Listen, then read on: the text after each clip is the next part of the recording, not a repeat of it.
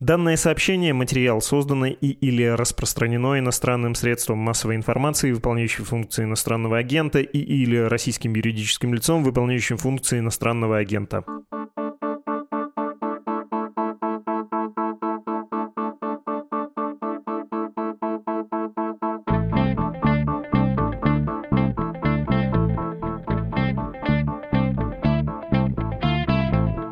Слушаете подкаст «Что случилось?» о новостях, которые долго остаются важными. У микрофона Владислав Горин. 22 ноября, то есть вчера, Служба безопасности Украины провела обыски в Киево-Печерской лавре с целью, и это из заявления СБУ, противодействия деятельности российских спецслужб.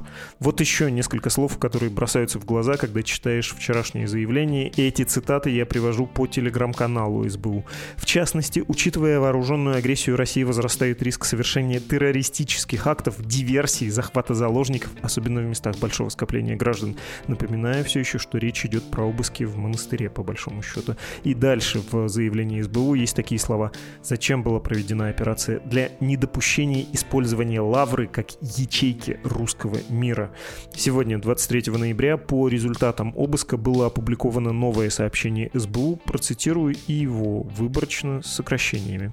СБУ нашла про российскую литературу миллион наличных и сомнительных граждан России во время мероприятий по безопасности в помещениях Украинской Православной Церкви Московского Патриархата.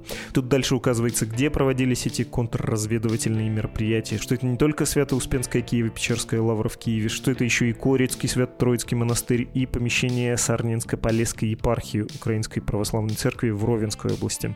А еще рассказ про задержанных подозрительных россиян, какие у них были документы, каких не было при себе. И вот прямая цитата. В ходе мероприятий безопасности обнаружено.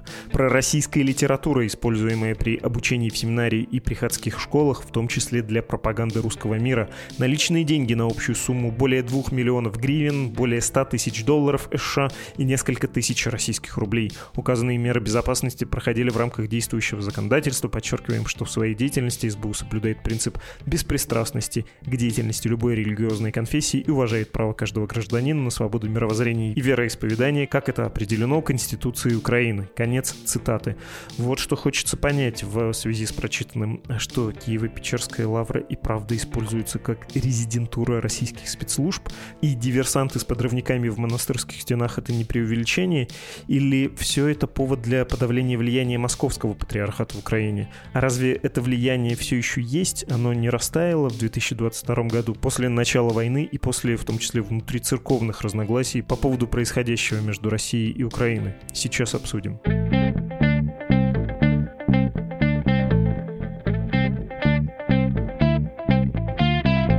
Александр Солдатов, учредитель издания «У религии Кредо Пресс» и обозреватель «Новой газеты» здесь. Здравствуйте, Александр.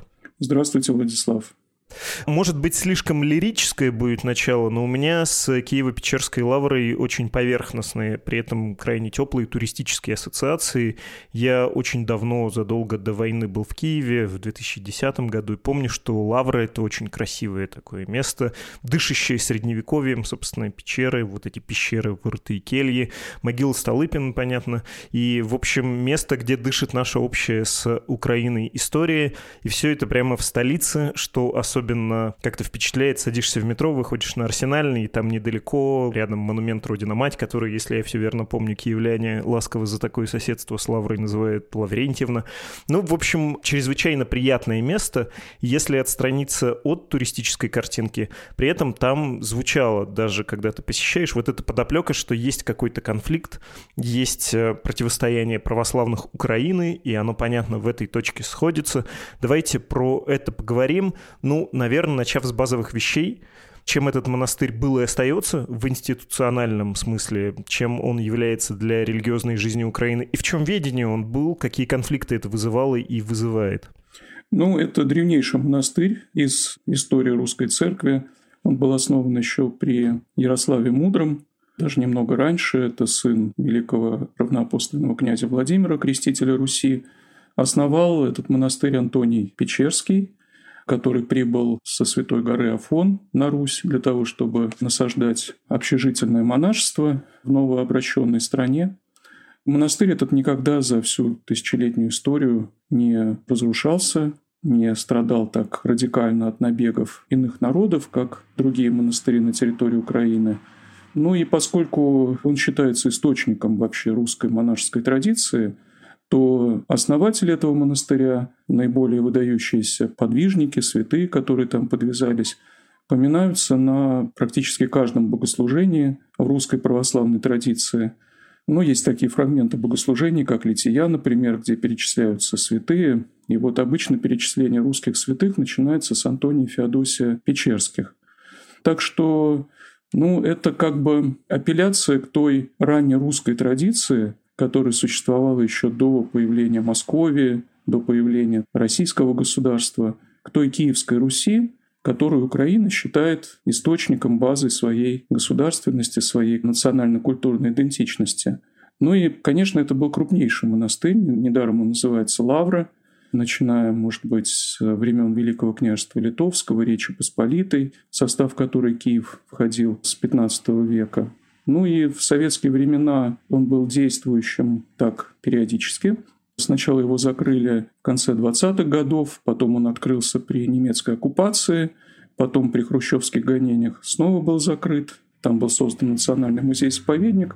Ну и в эпоху перестройки он опять открылся, поскольку тогда была в Украине только юрисдикция Московского патриархата, это был 88 год, тысячелетие крещения Руси, то государство заключило договор о безвозмездном пользовании с религиозной организацией Московского патриархата.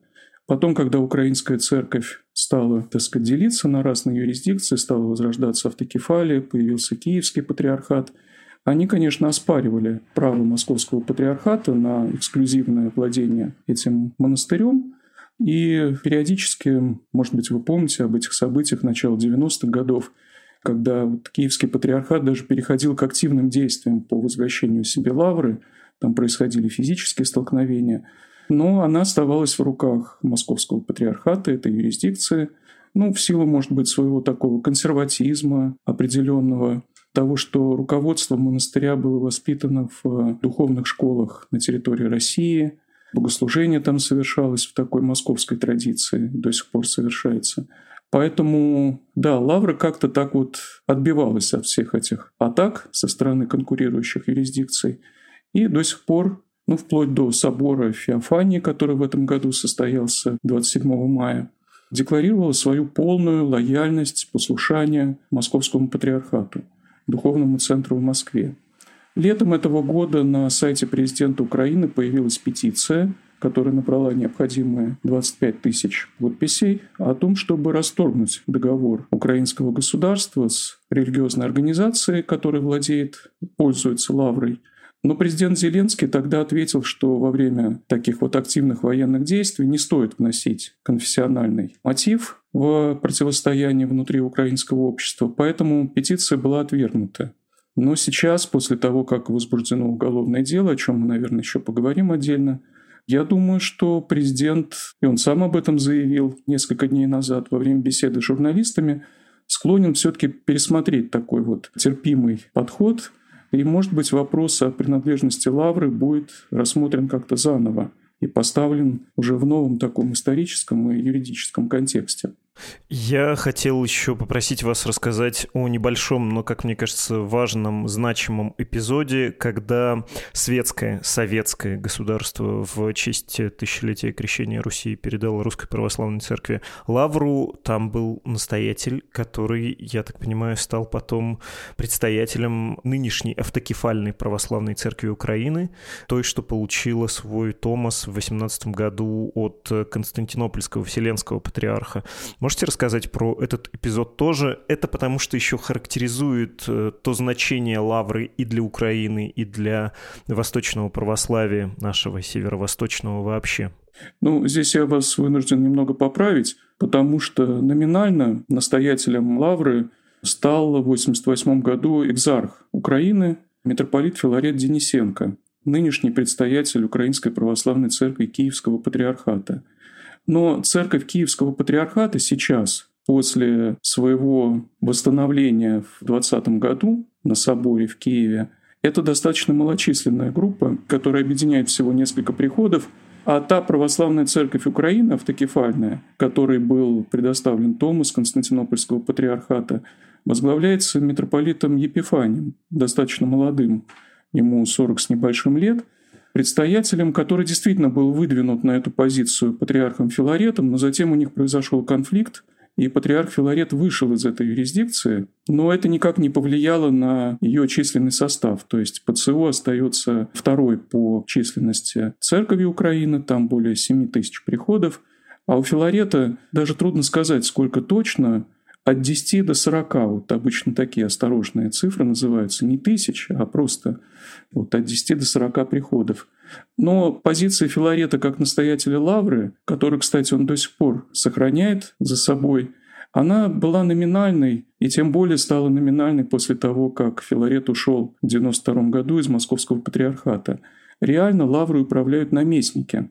То есть э, такие вот архимандриты или архиереи, которые пребывают на территории этого монастыря, имеют все полномочия по текущему руководству и литургической жизнью, и братьей, и хозяйственными вопросами.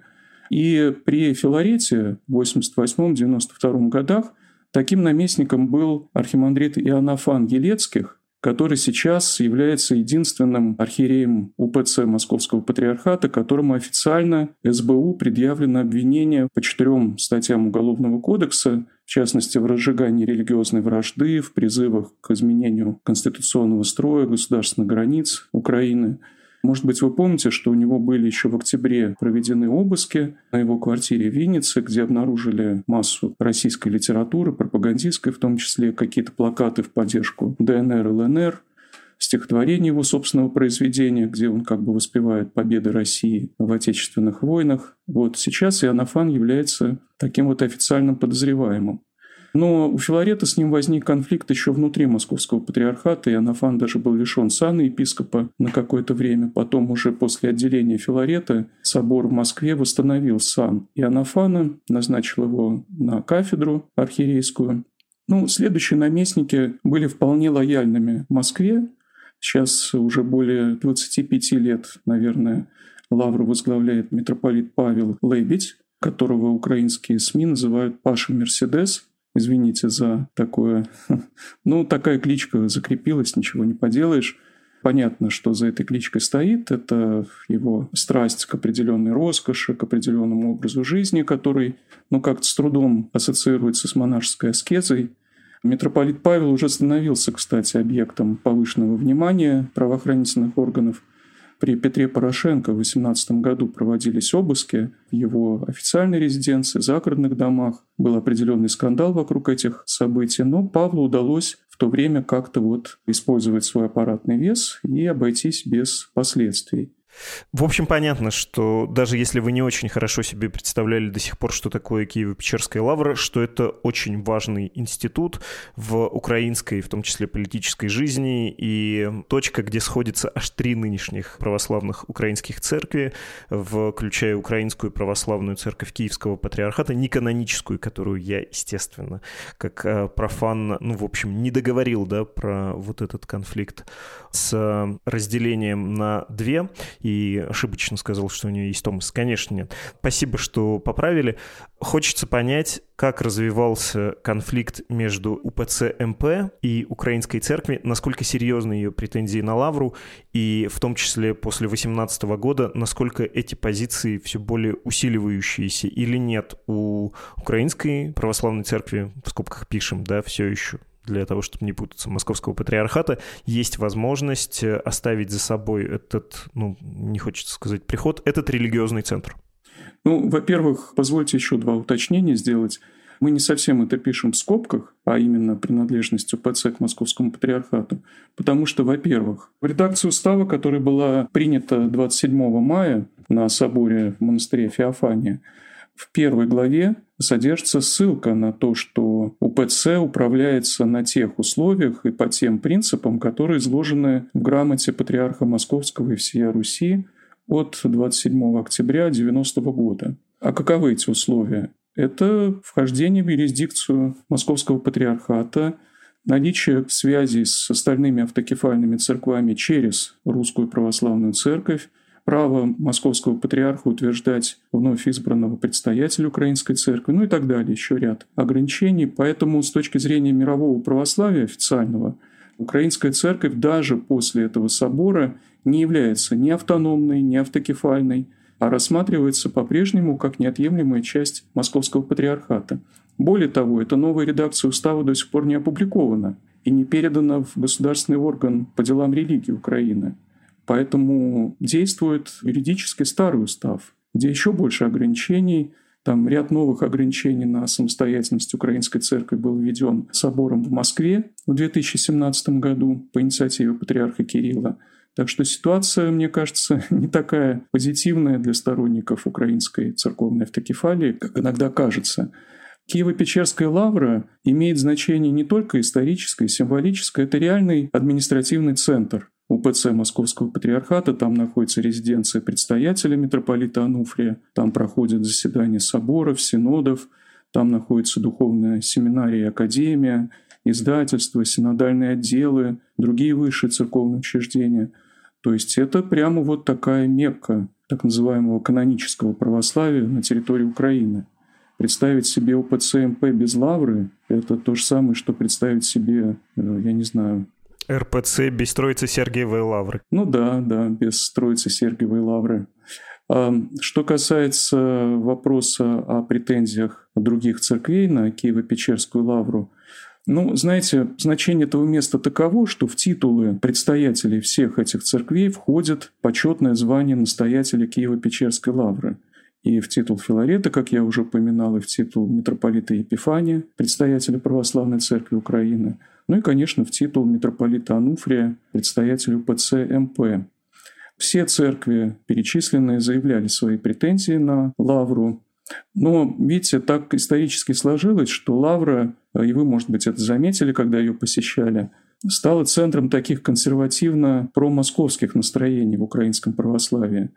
Прихожанами Лавры являются люди с такими традиционалистскими взглядами, которые связывают э, свою верность православию с каноническим подчинением московскому патриархату как самому, с их точки зрения, такому вот э, неповрежденному центру православного благочестия. Вот в этих кругах очень распространено мнение, что украинский тип православного благочестия сложился под влиянием католической униатской традиции. Это было в позднем Средневековье, в новое время, когда действительно после подписания Брестской унии в конце XVI века католицизм стал активно проникать на территорию Украины, при этом используя восточный обряд, то есть внешне он мало отличался от православия, и аристократия украинская постепенно вся перешла в эту церковь католическую восточного обряда, так называемую униатскую, и в культурном смысле, богословском, она стала оказывать огромное влияние на украинское православие. Был такой деятель, выдающийся, как раз он был наместником Лавры одно время, митрополит Петр Могила в XVII веке, который написал «Катехизис», «Большой требник», еще ряд важных символических книг православной церкви. Современные богословы считают, что его катехизис является как бы такой вот православной интерпретацией католических катехизисов того времени, что он огромное влияние латинской традиции испытал на себе. Поэтому есть такое вот убеждение, что якобы носители автокефальной идеи, самостийной, так или иначе находится под влиянием католической традиции, духовности, богословия, а вот Москва служит некой гарантией независимости от этих влияний, некой чистоты такого святоотеческого древнего православия. И Лавра является важным центром приверженности этим традициям, ориентации на Москву. Там часто под видом каких-то церковных мероприятий, крестных ходов, молебнов проводились чисто политические акции – в Лавре базировались такие организации, как Союз православных граждан Украины или Союз православных братств, которые тесно сотрудничали с партией регионов, устраивали совместные какие-то шествия, мероприятия. И все это начиналось обычно из Лавры, под иконами царя-мученика Николая II, под какими-то российскими императорскими знаменами. И вот они двигались часто по Киеву в разных направлениях, обычно в правительственный квартал – и там напротив Верховной Рады была создана даже целая такая вот палатка, как бы постоянно действующая, походный храм это называлось. И там вот вокруг этого походного храма всегда какая-то политическая движуха происходила. Раздавались листовки, какие-то проводились митинги с определенными там требованиями к правительству и к парламенту Украины, вплоть до запрета раскольников, неканонических православных. Так что я думаю, что почва для передачи лавры автокефальной церкви или Киевскому патриархату тем более пока не просматривается.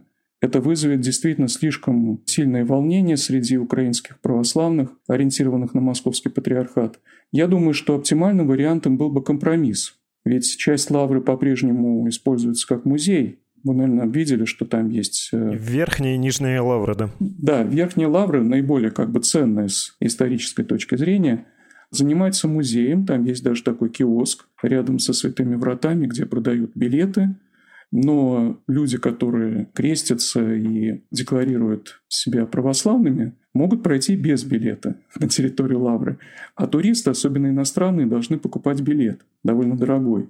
И вот часть помещений этой верхней Лавры, где размещены музейные экспозиции, вполне могут быть переданы в пользование той же Православной Церкви Украины – чтобы она там совершала богослужение, это будет, я думаю, наиболее безболезненным таким вариантом разрешения этого конфликта.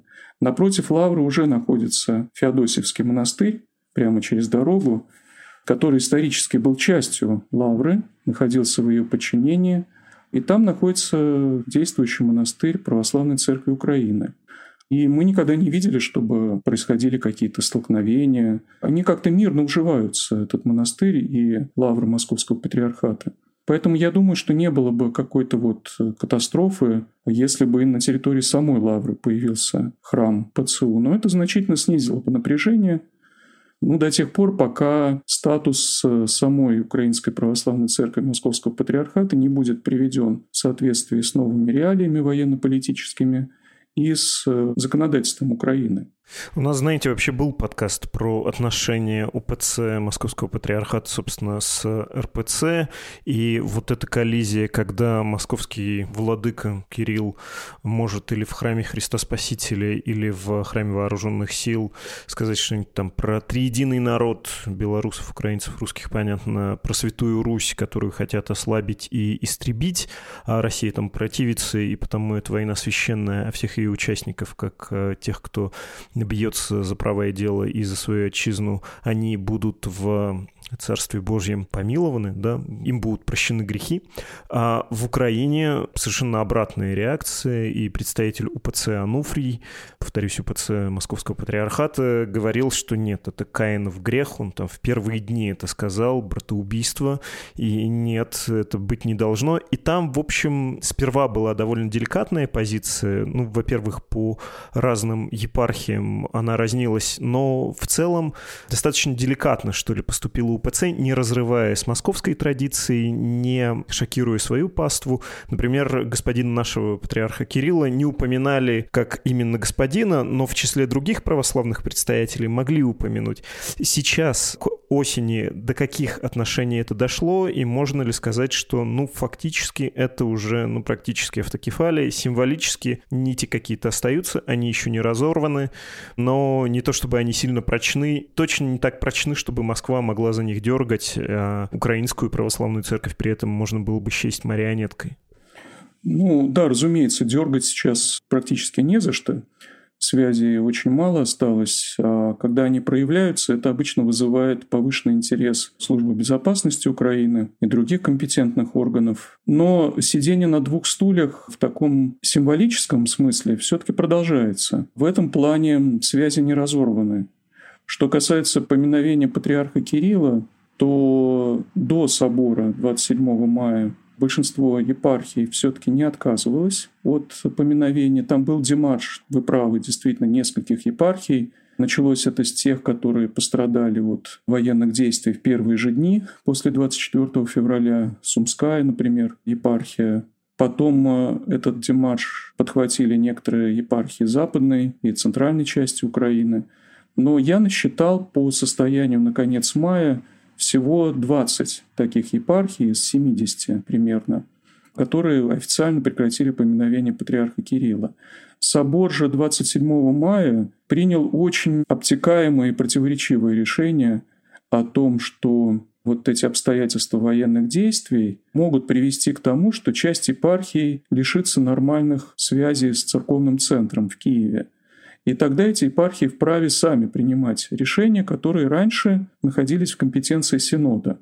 Но это намек на то, что тот же вопрос поминовения Кирилла и определение как бы степени близости и зависимости от московского патриархата отдается на откуп самим епархиям что церковный центр умывает руки, снимает с себя ответственность за окончательное решение этого вопроса. И, в общем, в зависимости от конъюнктуры, кто контролирует территорию той или иной епархии, как продвигается линия фронта, может меняться модус отношений с московским патриархатом. Мне кажется, эта позиция целиком укладывается в логику так называемого сергианства, то есть э, концепции отношений с государством, которая сложилась еще в 20-40-е годы 20 века. Ее связывают с именем митрополита Сергия Страгородского, который был в конце концов признан Сталином в качестве патриарха, можно сказать, даже назначен в каком-то смысле в 1943 году патриархом. И его доктрина заключается в том, что церковь может существовать легально, только подчиняясь государственной власти, какой бы она ни была. Поэтому государство является неким первичным началом для определения отношений церкви с властью, и любую власть таким образом церковь должна признавать. И вот Киевский собор, это 27 мая, он фактически призвал епархии к тому, что если они находятся под контролем российских сил, они должны подчиняться патриарху, а если нет, то могут и не подчиняться. Это их э, добровольное решение. Такая позиция, конечно, с христианской точки зрения, с точки зрения канонов церковных, является чрезмерной формой компромисса, совершенно такой аморфной позицией, непринципиальной, церковь не может как бы себя позиционировать в качестве источника каких-то вот вечных таких незыблемых норм, если она так вот гибко подстраивается под конъюнктуру, да еще в условиях военного времени, когда очевидно, в общем, для большинства украинцев, на чьей стороне правда, кто напал, кто чинит зло и так далее. Эта позиция, конечно, у патриотической части украинского общества вызывает шок и непонимание. Я хотел бы уточнить еще про практические связи, про практическое влияние Москвы на украинскую церковь, УПЦ Московского Патриархата, потому что, ну, в теории как раз э, все это решается практическими действиями. Очень большой простор есть э, нормативный, но практика вносит свою коррективу. В абстрактном каком-то таком рассуждении, наверное, у ПЦМП могла бы быть сейчас, ну, не знаю, если взять отвлеченный чистый пример, чем-то вроде эстонской православной церкви МП, да? Формально она вроде как связана с патриархатом, но сильно ли она отличается от э, находящейся от нее через через залив финский и отделившийся сто лет назад от Московского патриархата Финляндской православной церкви Константинопольского патриархата. На практике это как действует и какие рычаги по факту может применять Москва, если может, конечно, еще? Ну, что касается Эстонии, вы знаете, когда в 2018 году шла подготовка к э, предоставлению Томаса об автокефалии Православной Церкви Украины, часто фигурировал вот этот термин «эстонская модель» в дискуссиях о том, как могут быть устроены взаимоотношения между юрисдикциями в Украине. Потому что не только через Финский залив действует там финляндская автономная церковь, но и в самой Эстонии с 1997 года параллельно сосуществуют две юрисдикции – Московского патриархата и Константинопольского. И Москва в лице тогда еще митрополита Кирилла, председателя ОВЦС – сама приняла эту формулу на переговорах между Московским и Константинопольским патриархатами, которые в Женеве происходили в 1997 году. То есть она допустила сосуществование на одной территории двух юрисдикций. Почему на Украину этот принцип невозможно распространить? Как бы формально непонятно, но с политической точки зрения понятно – потому что к тому времени, когда возник вопрос признания украинской автокефалии, патриарх Кирилл уже стоял на позициях русского мира, такого имперского православия, позиционировал свою церковь как некую основу для собирания русских земель вокруг Москвы, восстановления империи и так далее – Поэтому, да, к сожалению, для Украины московский патриархат эстонскую модель решил не применять. И ПЦУ, несмотря на ее признание огромной частью православного мира, остается для московского патриархата и для УПЦ МП в том числе раскольнической, неканонической, безблагодатной такой вот церковью. никаких пока попыток начать какое-то сближение не предпринимается. А какие рычаги у Москвы остались? Ну, в начале нынешнего конфликта вооруженного патриарх Кирилл попытался прощупать наличие этих рычагов, когда, например, он пригрозил сумскому митрополиту Евлогию после того, как тот прекратил поминать патриарха, наложить на него какие-то канонические прещения. Но дальше угроз дело не пошло, потому что было ясно, что в военных условиях никто не примет этих прещений, что это, наоборот, подтолкнет руководство УПЦ МП к э, полному отделению от Москвы. Если в случае с Эстонией и там, скажем, Латвией, Литвой, Московский патриархат еще плотно контролирует деятельность архиереев, там их всего три человека в каждой из этих стран. И если их, э, допустим, запретят в служении, то возникнет большая проблема для этих церквей, как сохранить свою иерархию. Правда, в Латвии ситуация более сложная, потому что там принят закон государственный, запрещающий местной православной церкви подчиняться Москве. И она оказалась в таком э, странном очень положении, когда по светскому закону она автокефальная, а по каноническим нормам она себя автокефальной не считает. Но в Эстонии нет даже этого. Эстонские законы пока не запрещают церкви подчиняться Москве, Поэтому тамошний митрополит Евгений издал в середине октября очень интересное послание. Он направил его в Министерство внутренних дел Эстонии, где он, с одной стороны, подчеркивает свою полную каноническую лояльность патриарху, с другой стороны, осуждает его позицию относительно военных действий в Украине, отмежевывается от нее и выражает всяческую поддержку украинскому народу. То есть он попытался разделить канонический аспект от морально-политического. Так что я думаю, что касательно Украины у Москвы сейчас нет рычагов. Если она даже запретит в служении 70 архиереев или больше, считая викарных епископов, то вряд ли кто-то примет всерьез эти ее прещения, будет как-то с ними считаться. Сейчас Московская патриархия решила просто этот вопрос заморозить, подвесить. Они же должны были провести архиерейский собор еще в конце прошлого года. Устав Московского патриархата требует проведения соборов не реже одного раза в четыре года. Сейчас уже прошло пять лет после последнего собора, и они его не могут созвать именно потому, что они никак не определились, что делать с украинским епископатом. Без него созывать собор будет как-то нелегитимно, а придумать такой формат, в котором украинские епископы смогли бы принять участие в соборе, им пока не удается. Поэтому они решили вообще собор не созывать и выйти как бы за пределы юридического поля, которое собственным же их уставом предписано. Так что можно сказать, что с точки зрения законов российских Московский патриархат сейчас лишен легитимных органов высшего управления. Все это можно поставить под вопрос. Но из-за отсутствия инструментов влияния на украинский епископат они не могут созвать этот собор. Я предложил бы обратиться к самой, может быть, жареной и, возможно, наименее интересной части этой беседы, то есть к, собственно, обысках в Лавре.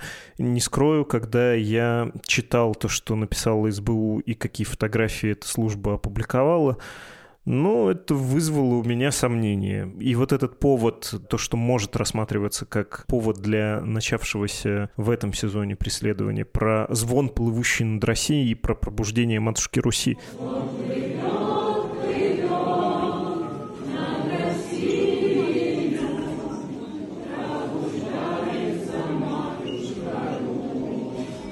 Писали про церковный хор, потом священник ответил, что нет, это были активисты, а я с прихожанами другими был, я вообще не слышал, что там происходило, не обратил на это внимания, что, в общем, не помешало. В середине ноября было исполнение песни, очень быстро СБУ завести дело по части первой статьи 436.2 Уголовного кодекса Украины.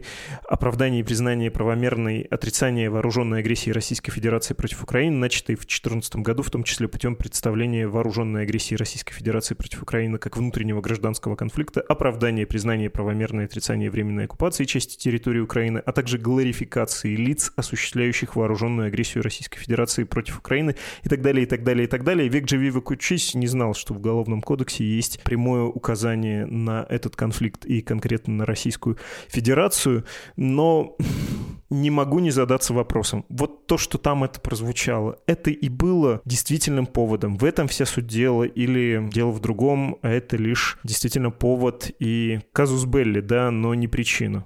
Да, безусловно, это повод. Причины копились годами, можно сказать. Э, деятельность того же митрополита Павла, о котором мы упоминали, ну, наверное, до 24 февраля даже этого года вполне укладывалась в русло той традиции, которой вообще придерживается Киево-Печерская лавра, о которой я говорил выше. То есть он находился в большой зависимости от настроений братьев монастыря промосковских и от деятельности вот этих церковно-политических групп, которые базировались в Лавре. Он произносил огромное количество проповедей, они выложены до сих пор на Ютьюбе, где говорил о том, что связь с Москвой является залогом каноничности украинского православия. Ни в коем случае нельзя ее разрывать, политика не должна влиять на подобные вещи. Только после 24 февраля, и то не сразу, позиция Павла начала меняться. Первую такую по-настоящему проукраинскую проповедь он произнес только после возбуждения вот этого уголовного дела 15 ноября, кажется, это было, когда он заявил о том, что запретил служение этого иеромонаха Захарию, который организовал молебен, после которого пели эту песню. Хотя прихожане утверждают, что это была давняя традиция вот именно после этого молебна в этом храме исполнять подобные песни, в том числе такую. Но никто раньше на это не обращал внимания. То есть очень долго запрягают и быстро едут, видимо, украинские спецслужбы. Потребовалось 9 месяцев для того, чтобы эта практика, наконец, привлекла какое-то внимание к себе. Хотя для прихожан было неожиданностью это уголовное дело, потому что они и раньше так себя вели. Это была уже сложившаяся традиция. Но вот только сейчас она привлекла внимание. Действительно, в Лавре, и я тому свидетель, я тоже там неоднократно бывал, распространялось огромное количество материалов про московских, ну, под видом, скажем, почитания царственных мучеников семьи императора Николая II, на самом деле продавались и раздавались даже брошюры, в которых говорилось о том, что только империя является богоустановленной формой власти на земле, и в нашем случае эта империя имеет центр в Москве, Москва Третий Рим, четвертому не бывать. В общем, в книжных лавках, просто в храмах подобная литература и подобная позиция были представлены активно и постоянно в Лавре. Вот во время того преснопамятного обыска 18 года, который был вроде бы инициирован администрацией президента Порошенко, извлекли, тоже, кажется, СБУшники, огромное количество литературы антиукраинской в Лавре. Но то дело почему-то было замято в рамках я не знаю, подготовки к э, провозглашению автокефалии. Митрополит Павел тоже пытался вести какие-то хитрые переговоры об условиях своего присутствия на объединительном соборе. И, может быть, за счет этих переговоров он получил определенную, так сказать, индульгенцию, какое-то послабление от дальнейшего разбирательства. Но вы правы, что действительно украинские органы слишком долго на это закрывали глаза, и когда болезнь зашла глубоко, они только решили этим заняться с большим опозданием. Более того, после того, как уголовное дело было возбуждено, прошло еще около недели перед тем, как состоялись обыски и следственные действия. Есть э, такие предположения, что за эту неделю лаврское начальство подготовилось к тому, что состоятся обыски, и поэтому каких-то таких вот явных поводов для серьезных каких-то вот претензий к ним обнаружено не было. То, что было обнаружено, это действительно всего-навсего газеты, брошюры. Это не производит какого-то глубокого впечатления. Более какие-то опасные вещи были из Лавры за это время вывезены, скорее всего. Потому что есть много свидетельств, в том числе самой братья, что там хранились и более серьезные вещи, вплоть до элементов оружия и так далее, что проводились собрания вот этих церковно-политических групп до последнего времени. И они тоже оставляли какой-то след на территории Лавры.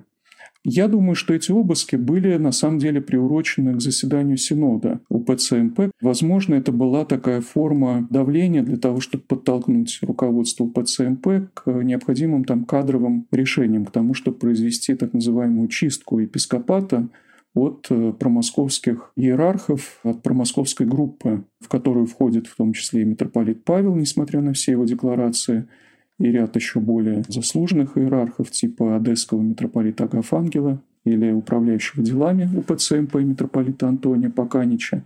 Вот, кстати, митрополит Антоний, занимая такую позицию, ну, премьер-министра фактически этой церкви, он вплоть до лета этого года поддерживал постоянные, даже, можно сказать, официальные контакты с э, патриархом и с э, церковным центром в Москве. Поэтому я думаю, что властей и к нему есть ряд вопросов. И посмотрим, если действительно состоятся эти кадровые решения, которых ждут от сегодняшнего заседания Синода, значит, я думаю, эта версия получит завершение, что обыски являются формой как бы принуждения священноначалию ПЦМП к большей какой-то определенности, к тому, чтобы свою нравственную и политическую позицию в этих условиях обозначить более четко чем это было раньше. Вот это двоемыслие, когда повод и содержание причины не совпадают, это в моей голове укладывается, но то, что вы сказали про оружие и про то, как там собирались группы, я очень удивлен. Хотел бы уточнить, э, что вы имеете в виду, какие свидетельства, ну, потому что мне вот эти заявления СБУ про ячейку русского мира, про подрывную деятельность, про диверсантов казались комичными. Когда я увидел сегодня фотографии где журнал 2014 года с казаком таким красивым на обложке и заголовками «Предчувствие Новороссии. Стрелков и стрелковцы» или там издание 2007 года «Русская идеология», я, поглядев на это, решил, ну, серьезно, вы предлагаете мне поверить, что это экстремистская литература, даже с поправкой на то, что это воюющая страна. В воюющей стране, когда обнаруживается какая-то структура или у частного лица листовка врага, это, понятно, повод для очень короткого разговора, разговора в экстремальных обстоятельствах, но здесь это выглядит, ну, мягко скажем, не очень серьезно. А вы говорите, что вот там прям без утрирования шпионы, диверсанты, подрывники и такая резидентура. Ну, то есть вот эти все многолетние анекдоты про сталинскую церковь, РПЦ, КГБ, СССР, батюшка за такой портбилет на стол положить, ну или как в современной Украине говорят, в том числе выходя с лозунгами, да, к лавре ФСБ «Геть из лавры», Лавры, да, или там один публицист говорит ФСБ Московского патриархата. Это все правда? Там действительно вооруженные формирования и элементы оружия? Ну, во-первых, это не совсем анекдот. Действительно, еще комиссия Верховного Совета России в 1991-1992 годах обнаружила в архивах КГБ СССР огромное количество документов о том, что иерархи Московского патриархата были завербованы, имели агентурные клички, Потом отец Глеб Якунин, преснопамятный, проделал огромную работу, сопоставляя эти клички в отчетах с официальными публикациями журнала Московской Патриархии о том, когда тот или иной иерарх был направлен за границу на то или иное мероприятие. По линии КГБ в отчетах эти иерархи проходили как агенты, которые маршрутизировались, такое там выражение употребляется, на вот эти вот зарубежные мероприятия. Благодаря этим сопоставлениям мы примерно знаем, какую кличку имел и нынешний патриарх, и даже предстоятель Киевского патриархата, митрополит Филарет Денисенко, который тогда был вторым по чести архиереем Московского патриархата в 80-е годы. Поэтому я бы так вот легкомысленно к этому не относился, что это просто анекдот. Действительно, Московский патриархат задумывался еще при Сталине как некий инструмент внешней политики Советского Союза и именно это направление было приоритетным в взаимоотношениях советского государства с официальной церковью. Туда направлялись основные усилия, вкладывались средства формирования вот этой агентуры, работу под церковным прикрытием. Фактически все зарубежные структуры Московского патриархата советского времени были пунктами двойного назначения, так мягко скажу, Сейчас есть об этом огромное количество литературы, в том числе написанной ветеранами самих э, советских спецслужб. Это отдельный большой разговор, но мне кажется, доказательная база довольно велика, что вот в традицию именно этой советской церкви, созданной в 1943 году, входит вот такая деликатная агентурная работа под церковной крышей. Это не является чем-то новым, сенсационным, я думаю, что в условиях военного времени такая функция только активизируется становится еще более востребованной и переходит даже в какие-то военные формы, то есть более грубо начинает э, осуществляться, чем в мирное время. Действительно, привести вам какие-то юридически значимые доказательства насчет оружия я не могу. В основном такие предположения делаются по аналогии с другими монастырями УПЦ МП, ну, главным образом тут речь шла о Святогорской лавре. Она расположена рядом с городом Славянск, Донецкой области, Славянск, как его там называют. Еще в 2014 году эта лавра использовалась как такой перевалочный пункт, где останавливались боевики Гиркина-Стрелкова, и потом украинские журналисты обнаруживали там следы, так сказать, пребывания этих групп, которые, естественно, шли с оружием и устраивали какие-то схроны по пути своего следования. Так что предположения эти построены на том, что, во-первых, группы, собиравшиеся в Лавре, были настроены довольно воинственно, а во-вторых, в других обителях УПЦ-МП обнаруживались признаки деятельности вооруженных групп, поэтому что может помешать их присутствию в Киево-Печерской лавре, которая является центром всей этой активности, где из года в год собирались эти радикально настроенные группы. Безусловно, это больше предположений. Вот задача СБУ как раз является, как они официально это и продекларировали, проверка таких предположений. Они не на пустом месте основаны, поэтому надо тщательно разобраться, есть такие следы или нет следов. Но я считаю, что задача разобраться с этими следами все-таки вторична. Первая задача – это повлиять на кадровую политику и все-таки вынудить руководство ПЦМП занять какую-то определенную позицию, очиститься от промосковских групп в епископате. И это должно как бы в целом стабилизировать конфессиональный какой-то фон в Украине.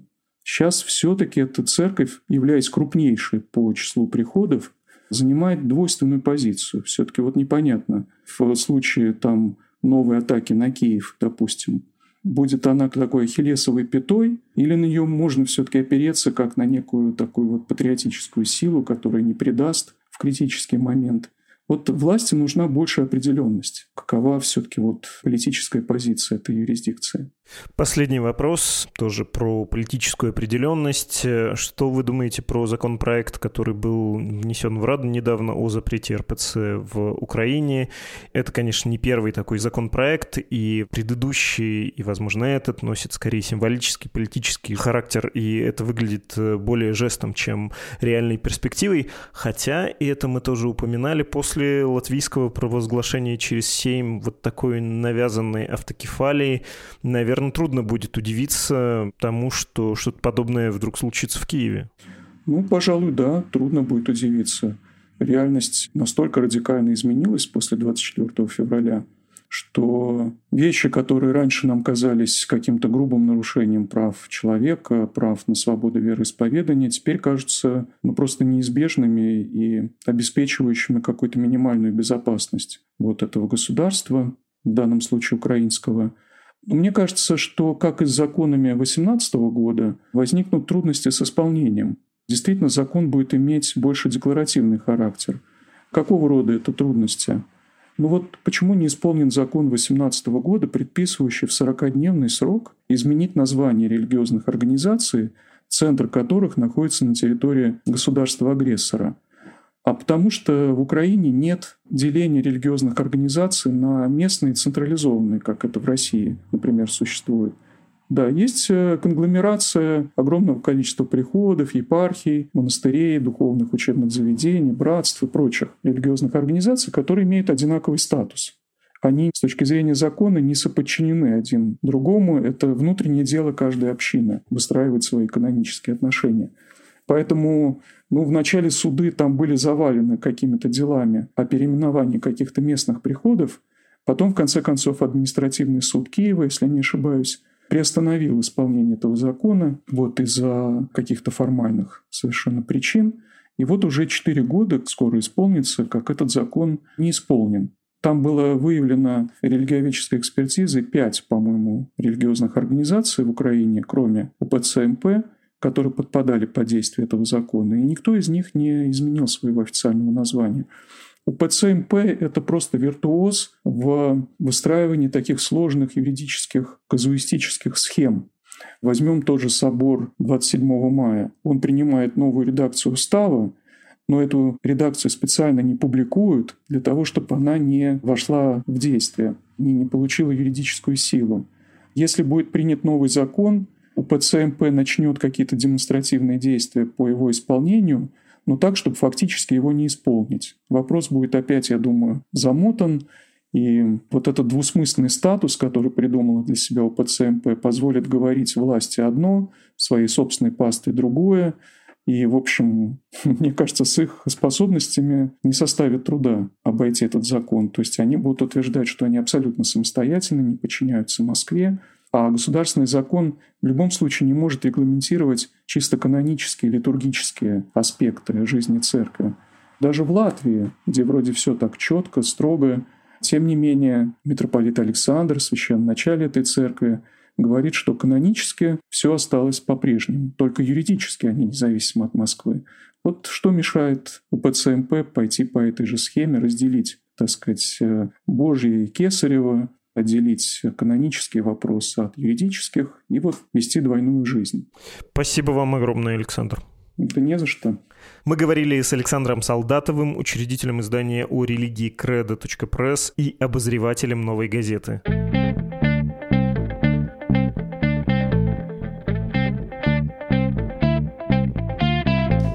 Напоминаю, что адрес для ваших писем подкаст собакамедуза.io написал нам Валентин, предлагает сделать выпуск про конспирологию. Был дорогой Валентин в ковид, кажется, и кажется с антропологом Александрой Архиповой письмо без подписи о выпуске про пленных. А почему в самом начале была опущена подробность, что последний сдающийся в плен открыл огонь по ВСУ? Неужели настолько несущественная подробность — это ирония? Эта подробность буквально может переворачивать всю ситуацию. Зачем вообще опускать это? Это не додумка и не придумка. Все четко видно. Дорогой анонимный слушатель, если я все правильно помню, в момент записи этого не было еще. И тут надо учитывать, что срок изготовления подкаста, а также время, когда вы это послушали, это часы и даже дни. В общем, наш слоган про «долго остаются важными», он не во всех случаях работает. По крайней мере, может подводить в деталях, когда речь идет о подробностях, даже существенных. Когда вы говорите про то, что этот факт существенный, я с вами, безусловно, согласен.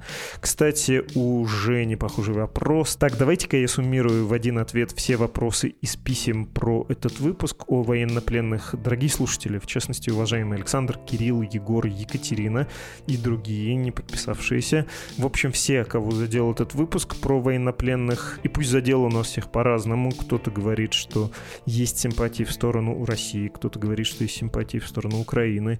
И есть, конечно, претензии и подколки. Я хочу вам сказать, что многие ваши слова справедливы, хотя какие-то претензии не понимаю, как применить на практике, но буду думать. И признаюсь, меня не ранит ваше несогласие со мной или с героем, с экспертом. Меня в подобных отзывах, в подобной бурной реакции обычно задевает, если выпуск оказался для вас бесполезным, неинтересным. Мне в такие моменты жалко и своего времени, и особенно вашего, конечно, которое вы потратили на прослушивание эпизода, то есть доверили кусочек вашей жизни нам, а мы не оправдали доверие. Ну и раз уж мы о тщетном, давайте я под конец прочитаю письмо Антона из Амстердама. Он спрашивает, и это очень частый вопрос, хотя я много раз, кажется, на него отвечал, про то, зачем мы делаем уведомления об иноагентстве «Медузы», потому что пока вреда от этого ритуального действия меньше, чем от его невыполнения. Вот такая простая логика. Уголовное преследование в России для нас, вообще-то людей из России, пусть вас не вводит в заблуждение готический шрифт логотип «Медузы», это повышение рисков для членов членов редакции. Когда будет совсем бесполезно, когда риски будут в любом случае высокими, если такое будет, тогда мы, конечно, откажемся от этой неприятной вещи. Простите, извините, попробуйте понять. Всем спасибо за послание и напоминаю, что страницы, куда заходят наши читатели и слушатели, чтобы поддержать Медузу, дать денег на ее работу, следующие support.meduza.io и save.meduza.io.